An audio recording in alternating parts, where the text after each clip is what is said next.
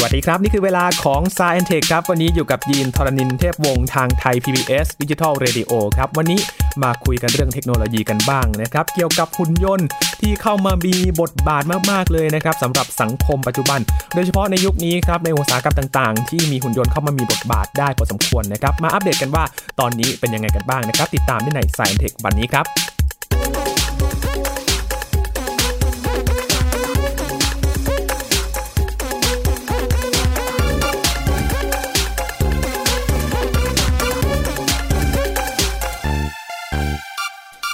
ปัจจุบันนี้นะครับหุ่นยนต์อย่างที่ยีนได้เกริ่นไป เข้ามามีบทบาทอย่างมากเลยนะครับ ในสังคมเราที่มาช่วยอำนวยความสะดวกมากมายเลยนะครับ โดยเฉพาะเรื่องของอุตสาหกรรมที่ตอนนี้เนี่ยแต่ละประเทศนี่แข่งขันกันพอสมควรเลยนะครับที่ เอาหุ่นยนต์เข้ามามีบทบาทในอุตสาหกรรมต่างๆนะครับ วันนี้คุยกับอาจารย์บัญชาธนบุญสมบัตินะครับ สวัสดีครับอาจารย์ครับ สวัสดีครับยีนครับ สวัสดีครับท่านผู้ฟังครับ แข่งขันกันมากเลยนะครับ ช่วงนี้อุตสาหกรรมต่างๆ ที่เอาหุ่นยนต์มาใช้นะครับอาครับจารย์แต่ที่จะชวนคุยเนี่ยอาจจะไม่ใช่เรื่องเทคโนโลยีเท่าไหร่นะครับครับจะเป็นภาพรวมอาจจะเป็นเชิงเศรษฐศาสตร์และเชิงธุรกิจสักนิดหนึ่งนะครับแต่ว่าจะทำให้เห็นเรียกว่าอีกมุมหนึ่งของวิทยาศาสตร์และเทคโนโลยีครับนะครับซึ่งเอาไปใช้ในเชิงอุตสาหกรรม ซึ่งในที่สุดแล้วก็จะไปตอบโจทย์เรื่องเชิงเศรษฐกิจ นะครับมาดูภาพรวมกันไหมครับอาจารย์ว่าเป็นลองลองดูงี้ก่อนนะครับทำไมถึงมาคุยกันเรื่องนี้นะครับที่ผ่านมานี่รัฐบาลที่รักษาการอยู่ตอนนี้นะครับใช้คำนี้แล้วกันนะครับครับพูดถึง Thailand 4.0 นะครับ Thailand 4.0 คืออะไรเอ่อตามความเข้าใจแบบง่ายๆที่สุดคืออย่างนี้ Thailand 4.0 คือประเทศไทยซึ่งนะครับซึ่งก้าวพ้นกับดักรายได้ปานกลางครับด้วยนวัตกรรมอืมนะครับทีนี้ คำถามคือทำอย่างไรล่ะนะครับเราต้องทำให้ทันด้วย เพราะว่าประเทศไทยนี้กำลังแก่แล้วนะครับ สังคมสูงอายุมาแล้วครับถูกไหมครับ แปลว่าถ้าเราไม่สามารถที่จะเข้มแข็งหรือเก่งก่อนที่จะแก่ได้เนี่ยหรือว่าไม่สามารถจะรวยได้ก่อนก่อนที่จะแก่เนี่ยเราลำบากแล้วอีกหน่อยเพราะว่าเอ่อกำลังการผลิตของเราการที่จะดูแลคนในสังคมเนี่ยกำลังก็จะลดลงไปครับนะครับ ทีนี้ประเด็นก็คือว่าต้องใช้อุตสาหกรรมอืม ก็พูดถึงอุตสาหาอุตสาหกรรมเก่า บวกห้าอุตสาหกรรมใหม่ครับแล้วก็ตอนหลังก็บวกไปอีกหนึ่งเป็นเรื่องเรียกว่าการใช้ทางการทหารด้วย use ใช้ทหารด้วยพลเรือนด้วย แต่ทีนี้ในหนึ่งใน5อุตสาหกรรมใหม่นะครับที่เรียกว่า 5 new S curve เนี่ยนะครับ S curve นี่ลองนึกถึงตัว S เนาะครับผมมันมันจะมีหางฝั่งหนึ่งเนาะแล้วก็คล้ายๆแบบสูงขึ้นมาแล้วก็ปลายหาง ตอนที่หางฝั่งซ้ายเนี่ยก็คือค่อยๆโตขึ้นมา แต่ว่าตอนที่ตรงกลางเนี่ยคือโตเร็วครับแล้วตอนตอนที่ไปปลายเนี่ยคือเริ่มโตช้าลง เริ่มคงที่เริ่มคงที่แล้วนะครับครับต้องสร้าง new S curve ขึ้นมาใหม่หนึ่งใน new S curve หรือว่าอุตสาหกรรมใหม่ก็คือหุ่นยนต์อุตสาหกรรมอืมเพราะว่าอะไรเพราะว่าในการผลิตของที่จะเอาไปใช้งานได้เนี่ยนะครับของไปขายได้เนี่ยนะครับหากก็ใช้คนอันนี้รู้เลย มันก็เป็นงานฝีมือ ซึ่งแน่นอนว่ามีความประณีตในเชิงศิลปะต่างๆ แต่ไม่สามารถจะทำเป็นแบบว่าปริมาณมาก ๆ ได้อันที่หนึ่งสองการคุมคุณภาพนี่ก็ลำบาก นะครับถ้าคุมคน แต่ว่าใช้หุ่นยนต์เนี่ยแน่นอนก็เห็นชัดเจนว่าเร็วกว่านะครับแล้วก็คุมคุณภาพได้ชัดเจนกว่า ตอบโจทย์ความต้องตอบการโจทย์ขคองวามลูต้กองค้าการมากด้วยกว่านะครับเพราะฉะนั้นเนี่ย Thailand 40 นี่ชัดเจนว่ามีเรื่องนี้อยู่ แล้วถ้าเรามองเรื่องนโยบาย EEC นะครับในการพัฒนาทางไอเขตไอเศรษฐกิจทางตะวันออกนะครับก็มีเรื่องหุ่นยนต์อุตสาหกรรมครับนะครับเป็นเรื่องนี้อยู่อืมทีนี้ถ้ามองอีกเรื่องหนึ่งยินครับจำได้ไหมเคยชวนยินคุยเรื่อง Industry 4.0อ่าใช่อุตสาหกรรมครับอาจารย์4.0อ่าชัดเจนมากเลย และหนึ่งในเทคโนโลยีที่ 4.0 อุตสาหกรรม 4.0 ต้องมี ก็คือหุ่นยนต์ที่ฉลาดครับนะครับหุ่นยนต์ที่สามารถทำงานกับมนุษย์ได้อย่างราบรื่น อย่างปลอดภัยอ่านชัดเจนมากครับคือโลกกำลังไปทิศทางนั้น แน่นอนว่าประเทศไทยหากว่าต้องการพัฒนาในมิติต่างๆ เราคงยังเดินหน้าไปอย่างเหมาะสมครับแล้วก็หุ่นยนต์ที่จะมาทำงานนะครับช่วยเหลือเราในแง่มุมต่างๆเนี่ยคงปฏิเสธยาก วันนี้เดี๋ยวมาชวนดูภาพรวมนิดหนึ่งของโลกว่าไปเป็นเป็นยังไงกันบ้างครับนะครับแล้วก็อะไรที่เราอาจจะต้องจับตามองเป็นพิเศษนะครับยินอืมน่าสนใจมากเลยครับอาจารย์อยากจะจับตามองอันไหนเป็นพิเศษครับอาจารย์ครับลองดูภาพรวมยอดขายก่อนดีไหมครับยีนครับนะครับทั้งโลกเลยยีนครับสมมติว่าเออเรามองยอดขายนะครับนี่ผมไปดูเอ่อข้อมูลของนี่นะครับ International Federation of Robotics สมาพันธ์หุ่นยนต์นานาชาติครับนะครับซึ่งแบบว่ามีข้อมูลทั้งโลกมาเลยเนี่ย เขาปีนี้ปี 2019 เนาะครับแน่นอนว่ายังไม่จบปีก็ยังไม่มี report แต่ว่าเขาออก report ของปี 2018 คือปีที่แล้วมาแล้วนะครับมันก็จะให้ข้อมูลมาถอยไปประมาณสักสิบปี พบว่าแบบนี้ครับ ถ้าเราดูรอยต่อระหว่างปี 2016 กับ 17 เนี่ยนะครับขึ้นมาเนี่ยปรากฏว่าโอ้โห ยอดขายจำนวนตัวหุ่นยนต์นะครับเขาคิดเป็น unit นะเป็นหน่วยหน่วยๆนะครับขึ้นมาตั้งประมาณ 30%เนี่ยโอ้โอ้เยอะเหมือนกันนะสมมติว่าเดิมทีขายได้ร้อยหน่วยนะฮะครับขายได้ร้อยสามสิบนี่คือทั้งโลกเป็นแบบนั้นคำถามคือ ไอ้ที่เพิ่มขึ้นมาเนี่ยมาจากไหนบ้าง ปรากฏว่าอันดับหนึ่งเลยคืออย่างนี้ครับ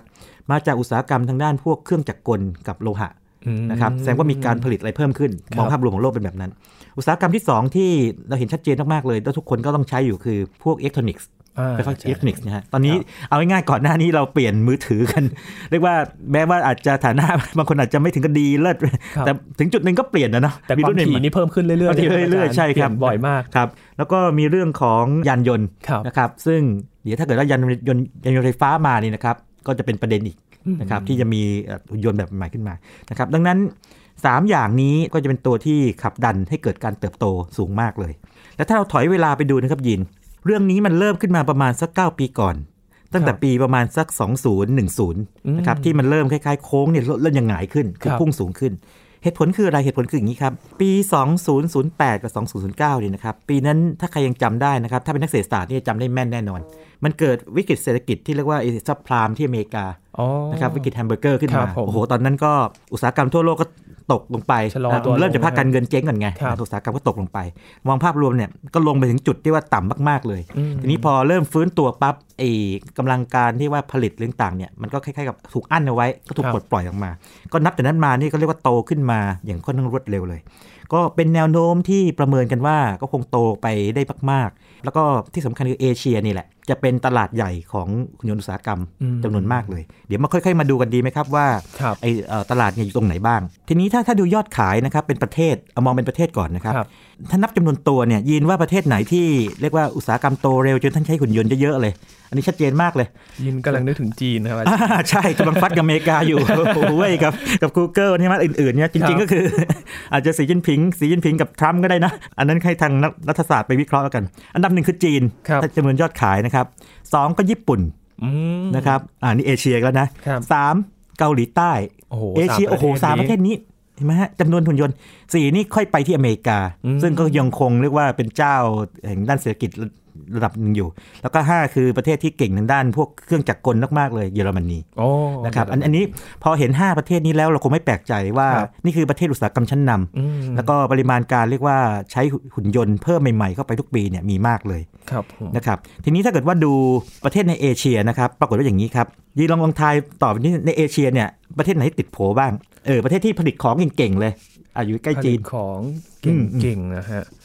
ยินนึกถึงอินเดียอะอินเดียนี่อาจจะประเทศหงใช่นะครับ อินเดียนี่ก็ติดโผเหมือนกันนะครับ อยู่ท้ายๆนิดหนึ่งใกล้กับจีนด้วยเหรอครับอาจารย์อ่าไต้หวันไต้หวันไต้หวันแน่นอนไต้หวันแน่นอนได้ผลอุตสาหกรรมใช่นะครับใช่มีไต้หวันนะครับมีเวียดนามนะครับที่ซื้อครับสิงคโปร์อ่ากำลังมาแรงและ ที่สำคัญคือมีไทยติดโผไปด้วยนะอ่าอุตสาห์มีด้วยอันนี้ที่เอาข้อมูลมาให้ดูว่าน่าสนใจมากครับและปริมาณการเรียกว่าใช้หุ่นยนต์ซื้อหุ่นยนต์เข้ามาเนี่ยใช้ในในช่วงปีประมาณสัก 2 ปีก่อนนี่นะครับในช่วงที่ต่อเนื่องมานี่นะครับอยู่ในระดับเดียวกับอินเดียเลยนะครับปริมาณจำนวนตัวนะจำนวนตัวนะครับเพราะฉะนั้นเนี่ยตอนนี้ภาพรวมก็คืออย่างนี้เห็นว่าห้าอันดับแรกของประเทศถ้ามองเป็นประเทศก่อนนะครับมี 3 ประเทศอยู่ในเอเชีย แล้วก็ยักษ์ใหญ่กันเลยจีนนะครับ ญี่ปุ่นอย่างนี้เกาหลีใต้อย่างนี้นะครับโอ้นี่นี่ยักษ์ใหญ่ของโลกทางด้านของเอ่อการผลิตของเลยนะครับครับ แล้วก็ตามมาด้วยอเมริกากับเยอรมนีอืมนะครับแล้วถ้าเกิดว่ามองในทางเฉพาะเอเชียอย่างเดียวเนี่ยประเทศไทยก็อุตส่าห์ติดเขาด้วยอ่าติดตามสิงคโปร์มาครับติดหนึ่งนะครับเพราะฉะนั้นก็เรียกว่าอ่าไม่ธรมองรมดาเหมือนกัน มองในแง่นี้อาจจะมองในแง่ตลาดงานก็ได้นะครับครับสมมติว่าถ้าเป็นเอ่อ ช่างนะครับไม่ต้องถึงวิศวกรก็ได้นะครับ หรือเป็นวิศวเอ่อช่างที่เก่งหน่อยเนี่ยนะครับ คิดถึงเรื่องการซ่อมหุ่นยนต์สร้างหุ่นยนต์ครับนะครับถ้าเป็นวิศวกรคิดถึงการออกแบบผลิตอืมต่างๆ ท่านผู้ประกอบการก็คิดถึงการเรียกว่าใช้หุ่นยนต์แบบไหนซื้อมาดัดแปลงต่างใช้กับเหมาะกับตัวเองกำลังนึกถึง EEC ที่กำลังจะเกิดขึ้นนะครับอาจารย์ใช่ใช่ความต้งการแน่นอนจะเพิ่มขึ้นนะครับความต้องการเพิ่มขึ้นแล้วก็แน่นอนนโยนโยบายรัฐก็คงต้องส่งเสริมพวกนี้ด้วย แล้วก็ครับก่อนหน้านี้ก็มีนโยบายรัฐชุดหนึ่งนะครับออกมาเดี๋ยวพูดถึงเรื่องนี้ตอนหลังครับทีนี้ยีนครับมันอย่างนี้บางคนอาจจะถามงี้ไงบอกว่าเอ๊ะแบบไอ้จัด ranking จัดลำดับแบบเมื่อกี้มันมันแฟร์หรือเปล่า เพราะว่า จีนประเทศออกจะใหญ่ แน่นอนว่าจำนวนการใช้ตัวจำนวนหุ่นยนต์ที่เป็น unit มันก็เยอะตามนี่น่าอยู่แล้วใช่ไหมแล้วประเทศอย่างสิงคโปร์นี่ประเทศนิดเดียวเนี่ยมันเทียบกันมันไม่น่าจะได้เลยอะไรอย่างเงี้ยนะครับฮะหรือว่าประเทศไทยก็เล็กนิดเดียวเทียบกับจีนนี่นะเขาเลยทำแบบนี้ครับสมาพันธ์หุ่นยนต์นานาชาติเนี่ยบอกเอางี้ เราเอาจำนวนหุ่นยนต์นะครับที่มีการใช้งานนี่นะครับนะหารด้วยจำนวนคนที่อยู่ในอุตสาหกรรมนั้น ต่อหมื่นคนอืมนะครับอ่าแบบนี้แฟร์เพราะว่าคือถ้าเกิดว่าอุตสาหเทียบสัดส่วนใช่สัดส่วนมันมันจะได้คล้ายๆแบบว่าปรับให้มันเป็นค่าที่เทียบกันได้ไงครับถ้าถ้าเศรษฐกิจคุณใหญ่เนี่ยนะครับก็ต้องถูกหารด้วยตัวนี้ไปอืมปรากฏว่าคราวนี้ลำดับการเรียกว่า ranking เนี่ยมีขยับเปลี่ยนไหมครับขยับเหมือนกันขยับเหมือนกันอืมแต่ว่าบางบางที่ติดโผอยู่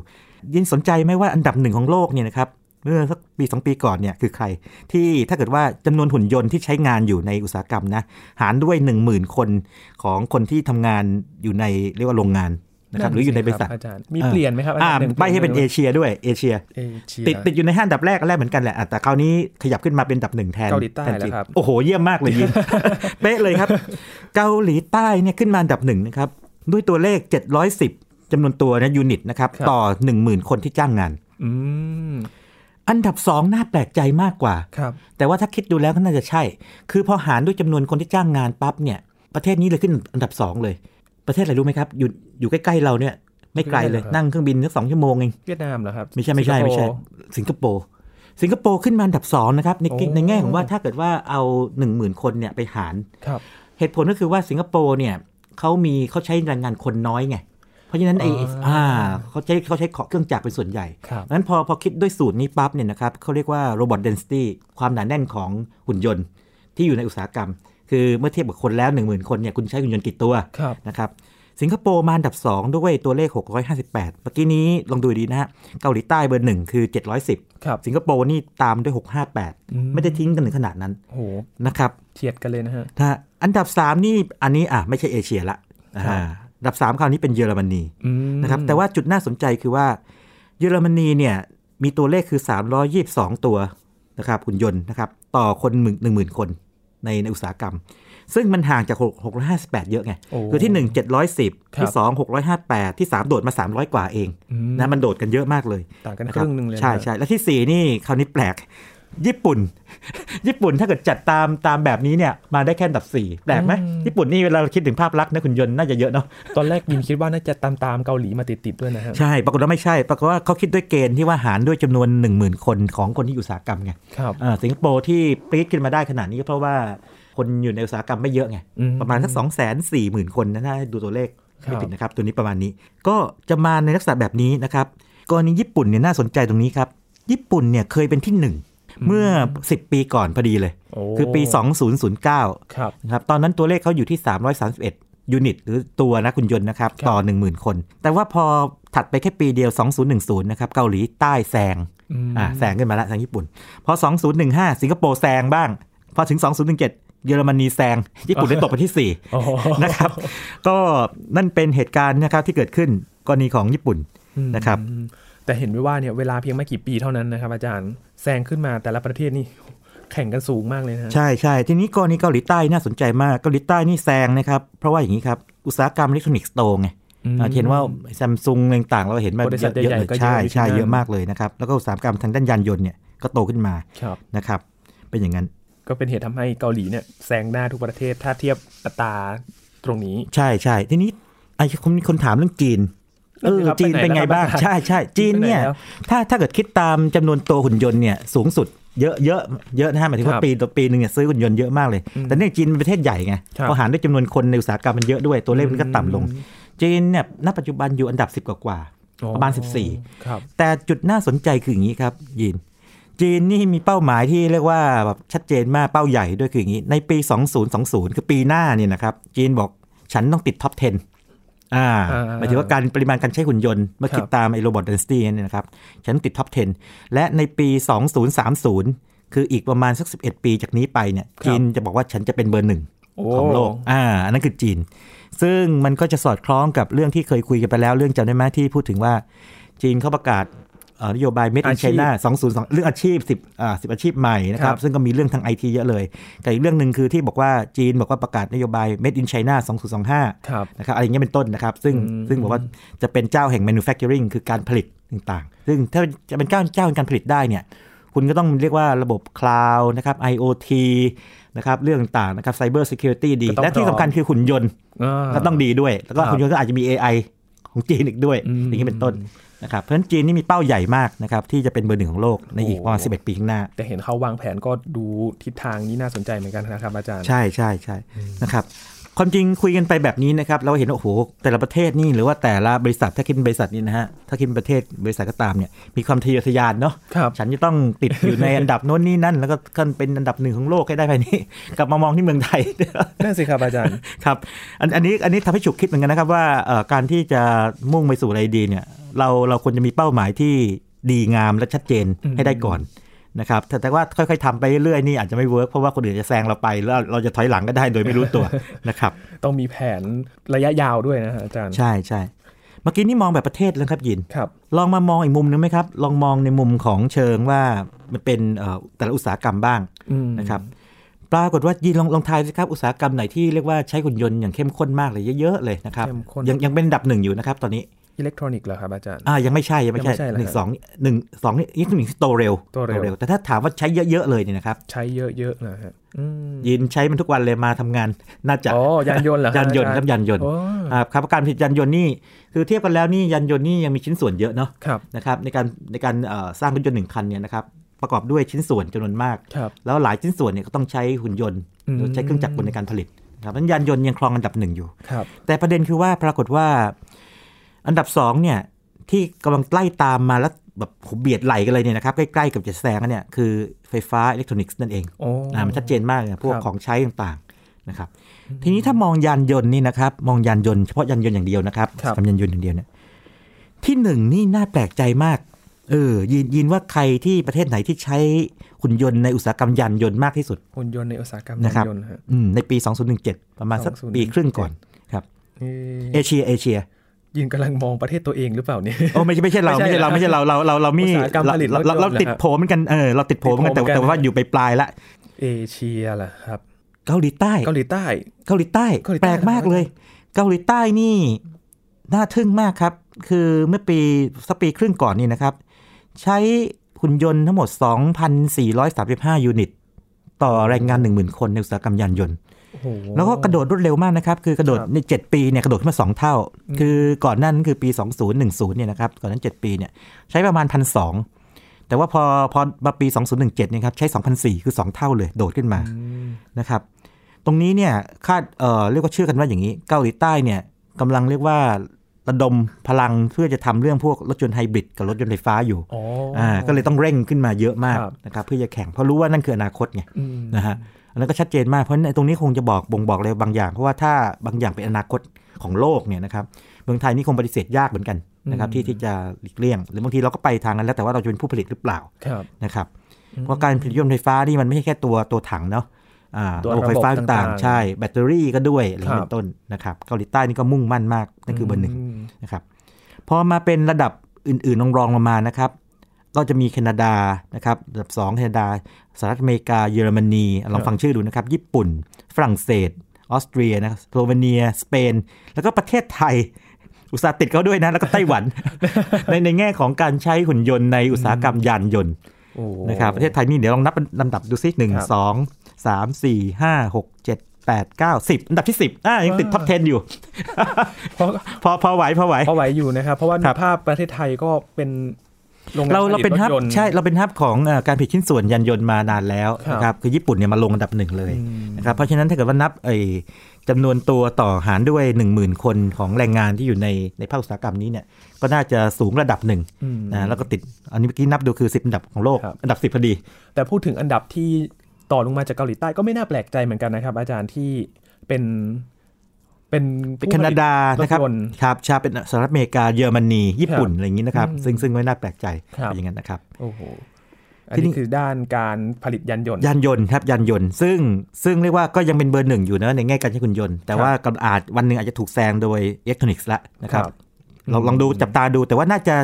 คาดการณ์เป็นไปได้ว่าอย่างนี้น่าจะเบียดกันสูสีสูสีอยู่ เพราะว่ามันไปด้วยกันไงยิ่งอืมรถยนต์ไฟฟ้าด้วยนะคครัรับบน่าจะไปด้วยกันแบบนั้นนั่นสิทีนี้ในวงการหุ่นยนต์เนี่ยเขาแบ่งแบบนี้ครับยีนมันมีเกณฑ์คืออย่างนี้เนื่องจากยานยนต์เนี่ยครองสัดส่วนของการเรียกว่าใช้งานหุ่นยนต์เยอะมากเนี่ยครับอุตสาหกรรมการผลิตเนี่ยเขาเลยแบ่งเป็นสองส่วนแบบนี้ คือพวกยานยนต์กับไม่ใช่ยานยนต์อืมพวกยานยนต์เมื่อกี้ให้ข้อมูลไปแล้วครับนะครับ ส่วนพวกไม่ใช่ยานยนต์เนี่ยเขาใช้คำว่า general industry คือเหมารวมหมดเลยทั้ง electronics อ่า ไฟฟ้าอิเล็กทรอนิกส์นะครับ แล้วก็พวกโลหะเครื่องจักรกล พลาสติกเคมีอาหารต่างๆเนี่ยเหมารวมโอ้อยู่ในนี้หมดเลย เพราะเพราะมันมันมันมันประมาณแบบพอๆกันไงอย่างนี้ครับนะครับ พวกนี้ปรากฏว่าพอไปดูนะครับ พอไปดูจำนวนหุ่นยนต์เอาอีกแล้วครับ ยิน ประเทศที่ขึ้นมาอันดับหนึ่งในแง่ของการใช้หุ่นยนต์ในในในเอ่ออุตสาหกรรมที่ไม่ใช่ยานยนต์ หรืออุตสาหกรรมทั่วไปเนี่ยนะครับอืมก็คือ เดาเลยเกาหลีใต้เหมือนเดิมเกาหลีใต้เหมือนเดิมน่าน่าทึ่งไหมครับจีนเกาเกาหลีใต้นี่เราชอบคิดถึงเคป๊อปคิดถึงอะไรเยอะนะครับแต่ว่าอย่าลืมว่าเนี่ยเราก็ยังใช้จะซัมซุงยังเบอร์หนึ่งของโลกอยู่นะครับอ่าแม้ว่าตอนนี้หัวเว่ยพยายามแซงแต่อาจจะลำบากนิดนึงตอนนี้โอ้เหมือนเสือลำบากอยู่โดแต่ยินก็ไม่แปลกใจครับอาจารย์เพราะว่าตอนที่อาจารย์ถามว่าเรื่องของยานยนต์ใครเป็นผู้นำยินกำลังนึกว่าเอ้าเกาหลีใต้ไม่ได้เป็นผู้นำด้านของอิเล็กทรอนิกส์อะไรเลย แต่ว่าอืมจริง ๆ แล้วก็เป็นอย่างนั้นจริงๆก็เป็นงั้นจริงเพราะว่าจริงๆแล้วที่มันมาเป็นก็มาอยู่ใน sector นี้อ๋อนะครับแต่ว่าเมื่อกี้นี่คือในแง่ของว่าเมื่อประมาณปีครึ่งก่อนเนี่ยนะคครัรับบเกาหลีใต้เนี่ยเรียกว่าลงกับหุ่นยนต์ไปเยอะเลปรากฏว่าทั้งสองหมวดนี้เลยสองหมวดนี้เลยใช่ยังครองอันดับหนึ่งอยู่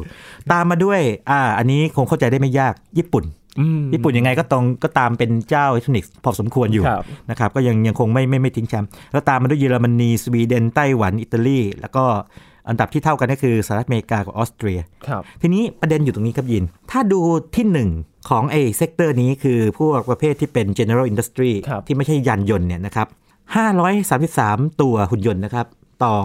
10,000 คนแรงงาน 10,000 คนครับนะครับนี่นี่หนึ่งของที่นี่นะ ในขณะที่ตัวเกาหลีใต้เองนะครับ พอไปไปอยู่ในในอีกอีกอีกอีกหมวดหนึ่งนะครับ หมวดยานยนต์เนี่ยนะครับเขาได้ที่หนึ่งในเรียกว่าจำนวนตัวคือ 2,400 ตัว อะสมมติตีว่า 2,500 แล้วกันครับอันนี้ฝั่งนี้ 500โอ้โหห้าห้าเท่าไปทุ่มกับยานยนต์มาก ใช่เลยนะใช่ครับแต่ว่ามองมองอีกแง่หนึ่งคืออย่างนี้ แสดงว่าใน sector ที่เป็นอะไรเรียกว่าไม่ใช่พวกยานยนต์พวกนี้เนี่ยยังมีโอกาสที่จะโต คือหุ่นยนต์ยังเข้าไปได้อีกเยอะไงอ๋ออ่าใช่มองแบบนี้ไงใช่เพราะว่าถ้าเกิดว่า automation หรือการผลิตอัตโนมัติเนี่ยนะครับเข้าไปอยู่ใน sector พวกประเภท ทั้งเอ่อแน่นอนอิเล็กทรอนิกส์เนี่ยต้องโตเร็ว แล้ววันหนึ่งต้องต้องมากกว่านี้อยู่แล้วนะครับ แล้วก็พวกอุตสาหกรรมพวกที่สร้างชิ้นส่วนเครื่องจักรกลด้วยตัวเองเนี่ยนะครับแล้วก็โลหะพลาสติกเคมีต่างๆ อาหารต่างๆ อื่น ๆด้วยนะครับคือโอกาสก็เข้าไปโอกาสได้เข้าไปอีกเลยนะครับเพราะถ้าเกิดว่าถ้าเกิดใช้ยานยนต์เป็นตัวตั้งนะครับครับเพิ่มเป็นห้าเท่า โอ้ยังโตได้อีกห้าเท่าโดยประมาณอืมแต่ว่าในเอาเข้าจริงแล้วคงต้องแยกตามแต่ละอุตสาหกรรมว่านะครับว่าคุณจะใช้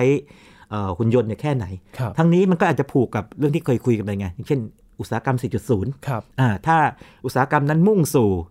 4.0 จริงเนี่ยหุ่นยนต์นี่ปฏิเสธไม่ได้เลยคุณต้องใช้แน่ ๆ เลยครับนะครับ นั่นก็เป็นเป็นเป็นแนวโน้มที่เรียกว่าผู้ฟังที่แล้วแต่เป็นใครนะครับ ถ้าเป็นนักอุตสาหกรรมก็อาจจะรู้เรื่องนี้อยู่แล้วนะครับ แต่ถ้าเกิดว่าบางข้อมูลเนี่ยอาจจะยังไม่เคยได้ยินมาก่อนเนี่ย ลองไปค้นดูนะครับ เป็นรายงานนะครับของสมาพันธ์หุ่นยนต์โลกนะครับ International Federation of Robots นะครับเขาเขียนว่า IFR นะครับ IFR World Robotics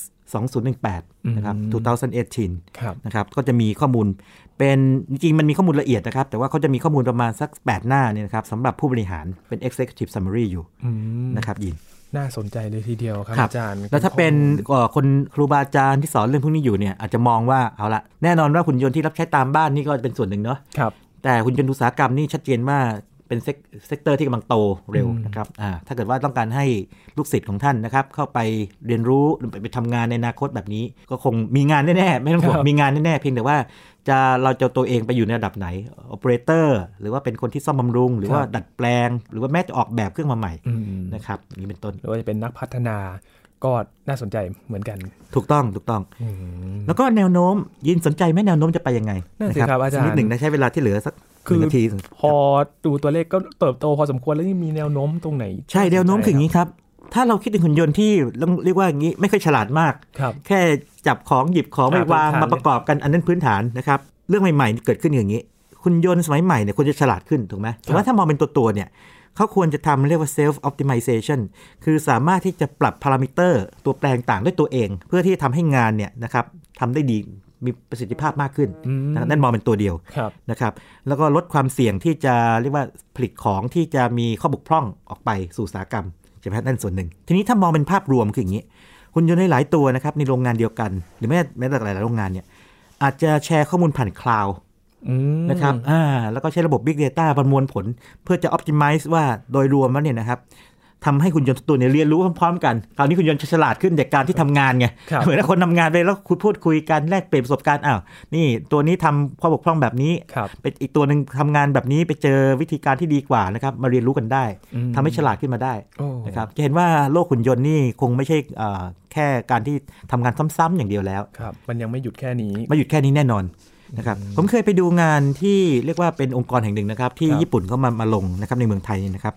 ปรากฏว่าอย่างนี้ เป็นการฝึกเอ่อคนไทยเนี่ยให้ทำงานกับหุ่นยนต์ได้อืมนะครับหรือให้ให้ให้เรียกว่าควบคุมหุ่นยนต์ได้ครับที่เป็นอุตสาหกรรม ปรากฏว่าอย่างนี้ คนบรรยายนี่ก็ทำได้ดีมากเลยเขาก็ชี้ส่วนต่างๆ แต่ว่าจุดสำคัญอยู่นี่ครับที่จำได้ สมมติว่าจะผลิตของสักชิ้นหนึ่งนะครับ ซึ่งมีองค์ประกอบหลายอย่างชิ้นส่วนหลายชิ้นนะครับเขาจะไม่ให้คุณจู่ๆว่าคุณมาเรียนรู้หุ่นยนต์แล้วก็สั่งกดปุ่ม ตั้งค่านั้นค่านี้ทำได้สิ่งที่เขาทำทำไงรู้ไหมครับเขาใช้คนเนี่ยแหละครับใช้มือเปล่านี่แหละ ค่อย ๆ ประกอบอืม ตัวนั้นขึ้นมาก่อน เพื่อให้เข้าใจไงว่าของที่ต้องการผลิตเนี่ยมีชิ้นส่วนอะไรบ้างครับประกอบยังไงอยู่ตรงไหนอืมแล้วถ้าเกิดทำผิดพลาดก็จะรู้อ๋อแบบนี้ผิดพลาดอ่าอ่าต้องทำใหม่ยังไง แล้วจับเวลาด้วยนะอ่าทำไปเนี่ยก็ควรจะชำนาญขึ้นตอนแรกๆเนี่ยอาจจะช้านิดหนึ่งแต่ทำสักพักก็ควรจะเร็วขึ้นถูกไหมอืมนะครับทีนี้พอทำจนชำนาญแล้วนะครับคราวนี้ขั้นที่สองคืออย่างนี้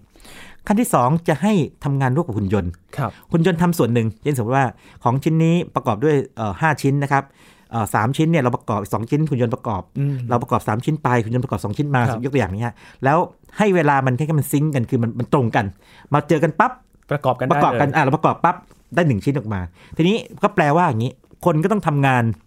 เป็นระบบให้ได้ถูกต้อง แล้วก็เพื่อให้เวลาเนี่ยทันกับที่หุ่นยนต์ทำมาด้วยอืมหากมีข้อผิดพลาดเกิดทางใดทางหนึ่ง เช่น คนทำช้าไปหุ่นยนต์มาเร็วกว่าเราก็รู้แล้วหรือกลับกันเกิดหุ่นยนต์เกิดข้อผิดพลาดบางอย่าง สะดุดขึ้นมานะครับจับอะไรผิดขึ้นมาเนี่ยนะครับอะคนก็รู้แล้วตรงนี้เป็นเป็นปัญหาหุ่นยนต์นะครับพอผ่านขั้นนี้แล้วถึงจะยอมให้พอชำนาญแล้วนะครับยอมให้คนคนนั้นเนี่ยไปโอเปเรตหรือไปควบคุมหุ่นยนต์ ที่ทำงานอย่างเต็มรูปแบบได้ โอ้ตอนนั้นฟังแล้วแบบทึ่งมากเพราะว่าจริงๆในคนในอุตสาหกรรมน่าจะทราบดีอยู่แล้วนะคครัรับบแต่ว่าคนส่วนใหญ่จะไม่ทราบว่าเอ๊ะการใช้งานหุ่นยนต์นี่เราก็เอามาแล้วก็ดูแมนนวลแล้วให้คนมาเทรนอันนั่งคุมคุมๆเอาแล้วคุมๆแล้วกดปุ่มเอาไม่ใช่ครับอืมต้องเข้าใจสิ่งที่ทำงานอยู่มเพื่อที่ว่าหากเกิดข้อผิดพลาดขึ้นมา จะได้แก้รู้ว่าแก้จุดไหนอืมเช่น ผิดพลาดในตัวผลิตภัณฑ์ที่ผลิต ผิดพลาดในการทำงานตัวกลไกของหุ่นยนต์นั้นครับนะครับหรือในอิเล็กทรอนิกส์ของของหุ่นยนต์นั้นนะครับหรือถ้าเกิดถึงขั้นที่ว่าถ้ามอง process เป็นแล้วเนี่ยเอ๊ะ จุดนี้น่าจะปรับปรุงได้นะครับทำไมเราไม่เปลี่ยนอัลกอริทึมใหม่ให้หุ่นยนต์ทำงานอีกแบบหนึ่งอืมทำงานเร็วขึ้นอะลองดูทำได้ไหมอะถ้าแบบนั้นคือแสดงว่าเข้าใจแท้ๆนะครับนี่คือวิธีการเทรนแบบญี่ปุ่นนะครับโอ้โหคือนอกจากว่า หุ่นยนต์ต้องเข้าใจแล้ว เราต้องเข้าใจกระบวนการด้วย ใช่เราถูกถึงถูกจะถูควกบต้องคุมถึงได้ถึงที่สุดแล้วมนุษย์นี่คงต้องอัปเกรดตัวเองครับไม่ไม่ใช่ปล่อยให้ไอ้ตัวแมชชีนหรือหุ่นยนต์นี่มาอัปเกรดจนกระทั่งไม่งั้นจะตกมัได้งานตามได้มันนะตกตกงานได้ง่าย ๆเลยนะครับครับครับ คือนอกจากจะพัฒนาหุ่นยนต์แล้วคนก็ต้องพัฒนาเหนือกว่าด้วยต้องเหนือควรจะเหนือกว่าครับเราควรเป็นนายของหุ่นยนต์ไม่ใช่หุ่นยนต์เป็นนายเราครับนี่คือภาพรวมของหุ่นยนต์ในอุตสาหกรรมในขณะนี้นะครับทำให้เรารู้ว่าเราต้องรับมือด้วย ด้วยยังไงนะครับ อาจารย์ว่าในประเทศไทยเอง ถ้าเราอยากจะไปแซงเขาเนี่ยเราต้องทำยังไงนะครับ อาจารย์ วันนี้ขอบคุณอาจารย์บัญชามาก ๆ เลยนะครับยินดีมากครับนี่คือแซนเทคประจำวันนี้ครับ คุณผู้ฟังติดตามรายการย้อนหลังก็ได้ที่ www.thaipbsradio.com นะครับ ช่วงนี้ยินทรณินเทพวงศ์พร้อมกับอาจารย์บัญชาลาไปก่อนนะครับ สวัสดีครับ